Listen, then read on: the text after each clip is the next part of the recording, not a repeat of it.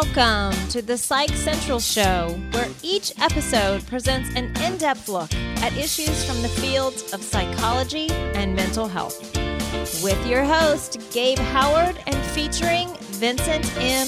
Wales.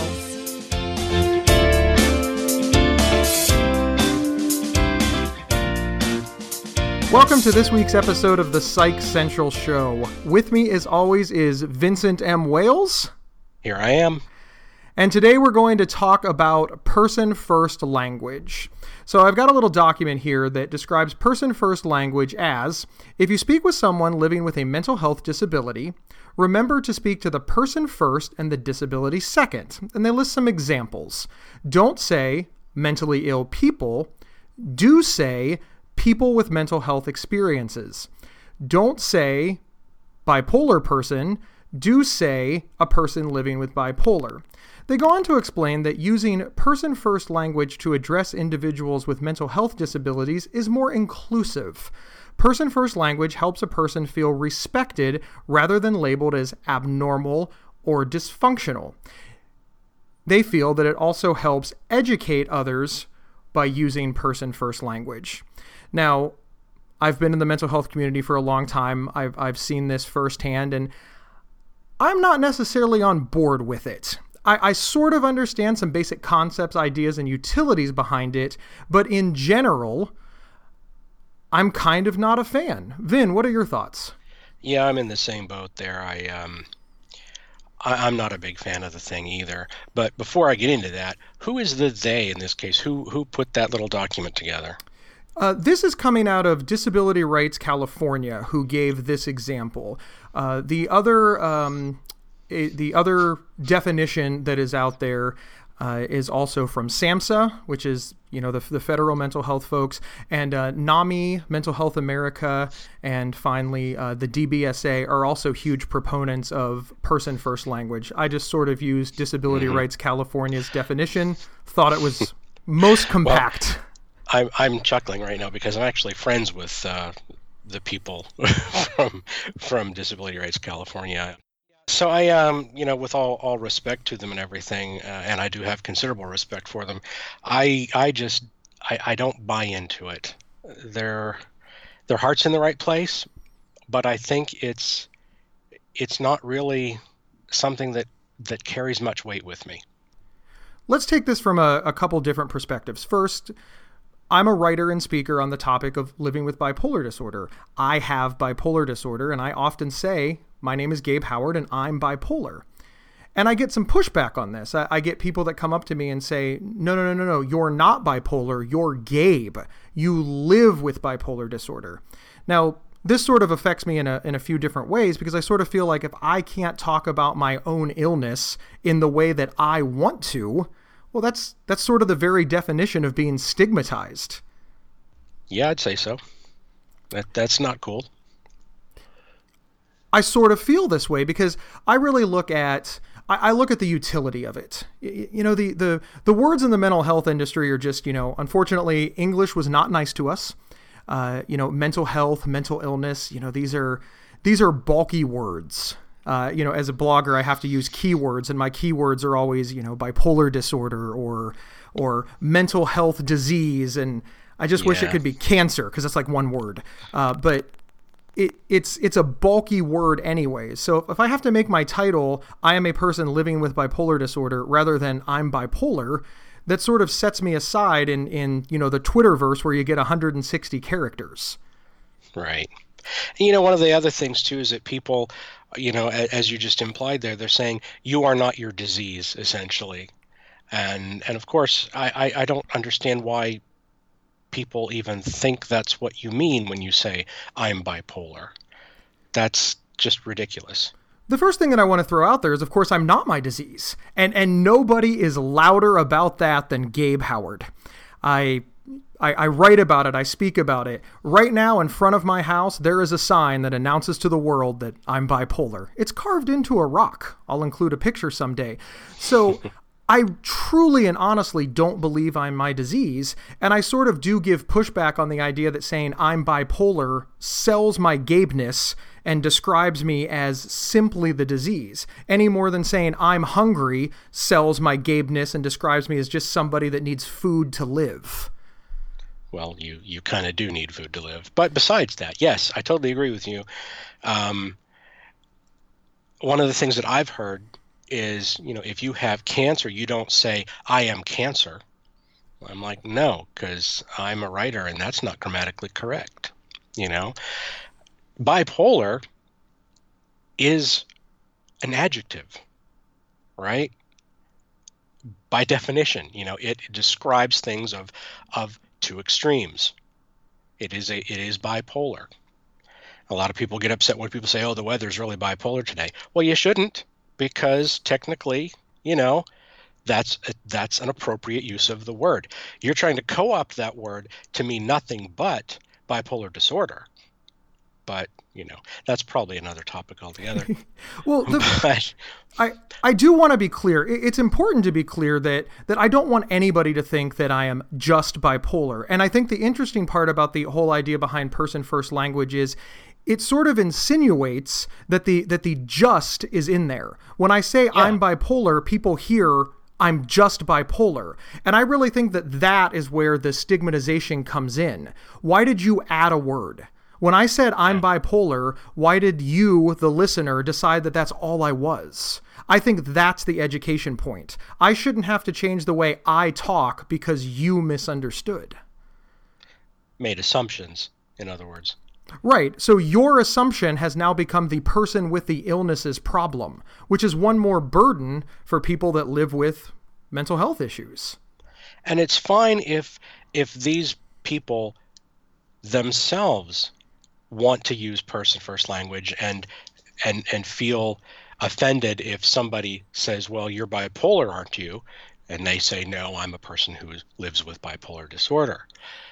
That's fine, but don't insist that everybody, you know, bow to that particular demand because I just don't I, I don't see that that's okay. This is one of the very interesting things for me of course. My my real name for for all of those listening is gabriel. I was born gabriel. I don't like to be called gabriel. I like to be called gabe. There are two people on the planet that currently get away with it. My 81 year old grandmother whom i love dearly my favorite person in the world she can call me gabriel and my wife can call me gabriel because hey I, I've, I've put enough burden on her to, to stop her from doing that. Everybody else, I insist, calls me Gabe. However, I do acknowledge that they are accurate when they say that my name is Gabriel. I'm just asking yep. them not to call me that. Yep. That's how I look at this. And and I'm in the same boat. Uh, I, I still unfortunately have a certain number of people that I grew up with who call me Vinny, and, and I can't stand it. But I, you know, they've been calling me that since I was a toddler, so I can't really stop them at this point. Vinny, I grew up with you. I'm going to hurt you. okay, so let, let, let's move forward a little bit and, and let's attack let, let's attack a couple of things. One, for those that don't know, Vincent M. Wales is an award-winning writer. You are words. Grammar is your trade. I English am more is your than trade. Words, Excellent point, but nobody understands English as well as you do. It's your it's your trade. Plenty people do. Let's let's not exaggerate. Um, but you, but yeah, I mean, I, I, language is important to me, of course. Okay, so let's explain why I'm bipolar and I'm living with bipolar are both correct, as if you were my my eighth grade English teacher. I think it's pretty clear that I'm a person living with bipolar disorder is is is very clear. I mean, nobody's going to have an issue with that. I am bipolar. Again, I think the only way that you can you can say that that is incorrect is if you are assuming that the person means that they are an incarnation of their disease. But nobody who says I am bipolar actually means that. So it's it's less, I think, about the language itself than it is about the meanings that the listeners are putting on those words. All right, that's fair. So let, us move away from bi- bipolar. Is, is is my thing. You know, I live with bipolar. That's sort of the pushback that I get. But how do we how do we look at this from uh, a you know again removing bipolar and say mentally ill people versus people with mental health experiences? I mean, how do we, you know, mentally ill is sort of the yeah that that actually in from my perspective that even makes our point of view um, more legit because if you have a cold or the flu, do you ever not say I'm sick? You know, like yeah, I'm I'm pretty sick today. You you don't you don't think anything of that. So why would you have an issue with I'm mentally ill? There's really no difference. I think the difference is I'm going to put on my debate hat for a moment. I think the difference is is when you say you're sick, people don't immediately have a negative reaction to it. When you say I'm mentally ill, people think that you might become violent. They think well, that you might well, be a, even even without the aspect of violence, uh, you're you're right. I mean, there is there is a stigma attached to mental illness, but that's not something we're going to get rid of by just changing how how we refer to ourselves. I sort of have a couple of points to make on that. One, I completely agree with you. I don't think that person first language has really done much to educate the public or make the public treat us better. That's the first thing. The second thing is is why do we have to change the way that we talk to make the public more comfortable around us? It, it, it's a bit, it seems a bit I'm going to use victim blaming, even though I don't think that I'm a victim in any way or that anybody else is. But you're putting the onus on the wrong person. The misunderstanding comes from the general public, but now we have to change everything about ourselves and how we relate to each other so that they accept us better. Yeah. it yeah. It I seems agree. like a burden. It does.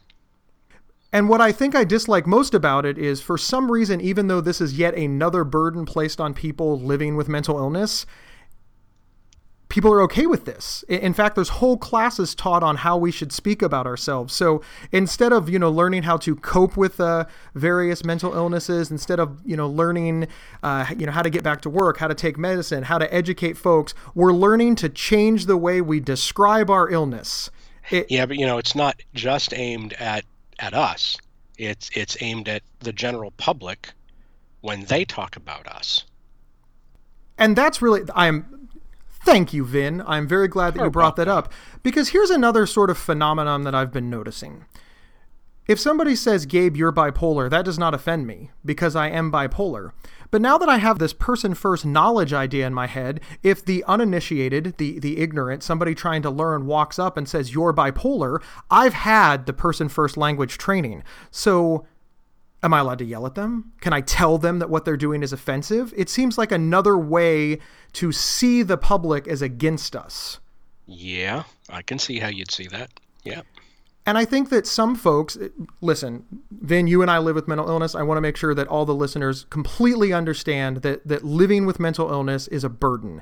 And the public is not always nice to us. I, I, I need to be very clear on that point. So, having yet another reason to feel that the public doesn't understand us, I don't think serves our community. Uh, yeah, it's it's not necessary. I don't need that. So now we have to take this opportunity to what do we do? Is this the sticking point that we want? If somebody calls us mentally ill versus a person living with mental illness, is the thing that we want to do is change their grammar context or explain to them what we go through in life so that we can make them an ally? And I sort of see it as a lost opportunity. The more opportunities that we have for misunderstanding, the more opportunity, the, the lost opportunity of making a connection, of educating the public, of moving forward. Vin, what do you think about that? I, I know you have opinions on this subject. We've talked about it many times. Well, you know, our struggle is is tough enough already. Uh, as you said, we uh, those of us who have mental illnesses are in a situation where the, the public isn't always nice to us. You know, we're dealing not only with that, that, you know, the general stigma of, of being mentally ill, but also our own interior struggles. So adding this on top of all of that is is just not something that that we need. I, I if I, I really wish I'd never even heard of person first language. It would it would be a relief to me. That's much how I felt the first time that I was confronted with this idea that the very words that I was using to describe my own journey and educate the public was actually something that people felt I was using to discriminate or stigmatize myself. It actually made me feel quite a bit bad because I thought, oh, wow, I, I can't believe that I was using the wrong words all this time there's a there's a concept one of the examples that, that we did at the beginning of the show is they said that using words like this makes it more inclusive. This is something that i have never been able to get really a, a fair answer from. How is using person first language more inclusive? Do you have any thoughts on that? Any ideas? When, when you say it's it's more inclusive i think what is meant is that you are not alienating people right off the bat uh, as, as though this language does that. And and clearly it must to some. But as you and I are kind of making clear here, being told to spin our language is kind of off-putting to us. So it's it's one of those things like i said you know I, I i get where they're coming from i think their heart's in the right place in in a lot of ways but ultimately i think it's just a, a bit misguided I feel much the same way. My my uncle, my my my favorite uncle, uh, he has uh, diabetes, and when you offer him cake at family functions, he says, "I can't. I'm a diabetic." And never once has anybody approached him and told him that he was stigmatizing himself, right. selling his, uh, I, I I don't know, soul to to the the world, or that he was less than a person. It, it was right. just the way the words flowed, and I'm sort of uh, struck that maybe, just maybe, we're borrowing trouble in the mental health community with person first language. That's a good way to put it. Okay, for for a moment, I, I do feel like we need to give credence to the other side. What would somebody, let, let's say that you and I were debating this and you were on the no, person first language is good. What would be your strongest argument for this? Well, that's an interesting question. Um, I suppose I would have to go with um, with what I think is is their real thrust here is that um, it does put the emphasis on the person rather than the, than the disease. But you know, to me that's so trivial. It's it's not even worth pushing. I want to be fair here. Of course, of course, of course, of course, we want to put the emphasis on the person and not the disease. I, I don't care if it's mental illness, physical illness, or an example we used of being hungry or tired or sick. People right. are the most important thing of all. I, I, am always going to be Gabe before I am bipolar, and I, I very much want that. Obviously, as we've talked about this whole episode, I just don't think that person first language achieves that goal. I think that education, inclusion, updating the way people feel about these illnesses, because the society is so misunderstood, I think that's what gets people put first, not changing around some words at the at the beginning of a sentence. I agree. I totally agree. Well, Vin, it's easy to get you to agree with me. You know, I've known you for 20 years and you're my co host. So, on, on certain topics. well, we'll have to pick one that we disagree with. Listen, person first language is not going away. It, it's it's a well respected phenomenon in the mental health community. There are white papers written on it. It's everywhere. It's it's been dispatched to media. It doesn't really matter what Gabe and Vin feel about it. It's not going anywhere. So, really, what I want to tell people is you can talk however you want. If you tell me to please say that you are a person living with mental illness or depression, I will gladly do that for you. But I would ask for the same courtesy in reverse. And I think that's really the only logical place that we can end with this. You know, Gabe and Vin can't get up on a soapbox and demand that people stop using person first language. That's ridiculous. Mm-hmm. I just like to point out that coming the other way, equally ridiculous. All right, then. All right. Well, hey, that is our show for today. As always, you're welcome to say whatever you want in the comments section of this uh, podcast. It's okay to disagree with us, it's okay to start a conversation. In fact, on the internet, it's pretty much required. So, my name is Gabe Howard. With me, as always, is Vincent Wales. And we will see you next time. Thanks so much for tuning in. PsychCentral.com is the internet's oldest and largest independent mental health website. Psych Central is overseen by Dr. John Grohol, a mental health expert and one of the pioneering leaders in online mental health. Our host, Gabe Howard, is a professional speaker, award winning writer, and mental health advocate. You can find more information on Gabe and his work at gabehoward.com. Vincent M. Wales is an award winning speculative fiction novelist and suicide prevention crisis counselor. You can find more information on Vincent at vincentmwales.com. If you have feedback about the show, please email talkback at psychcentral.com.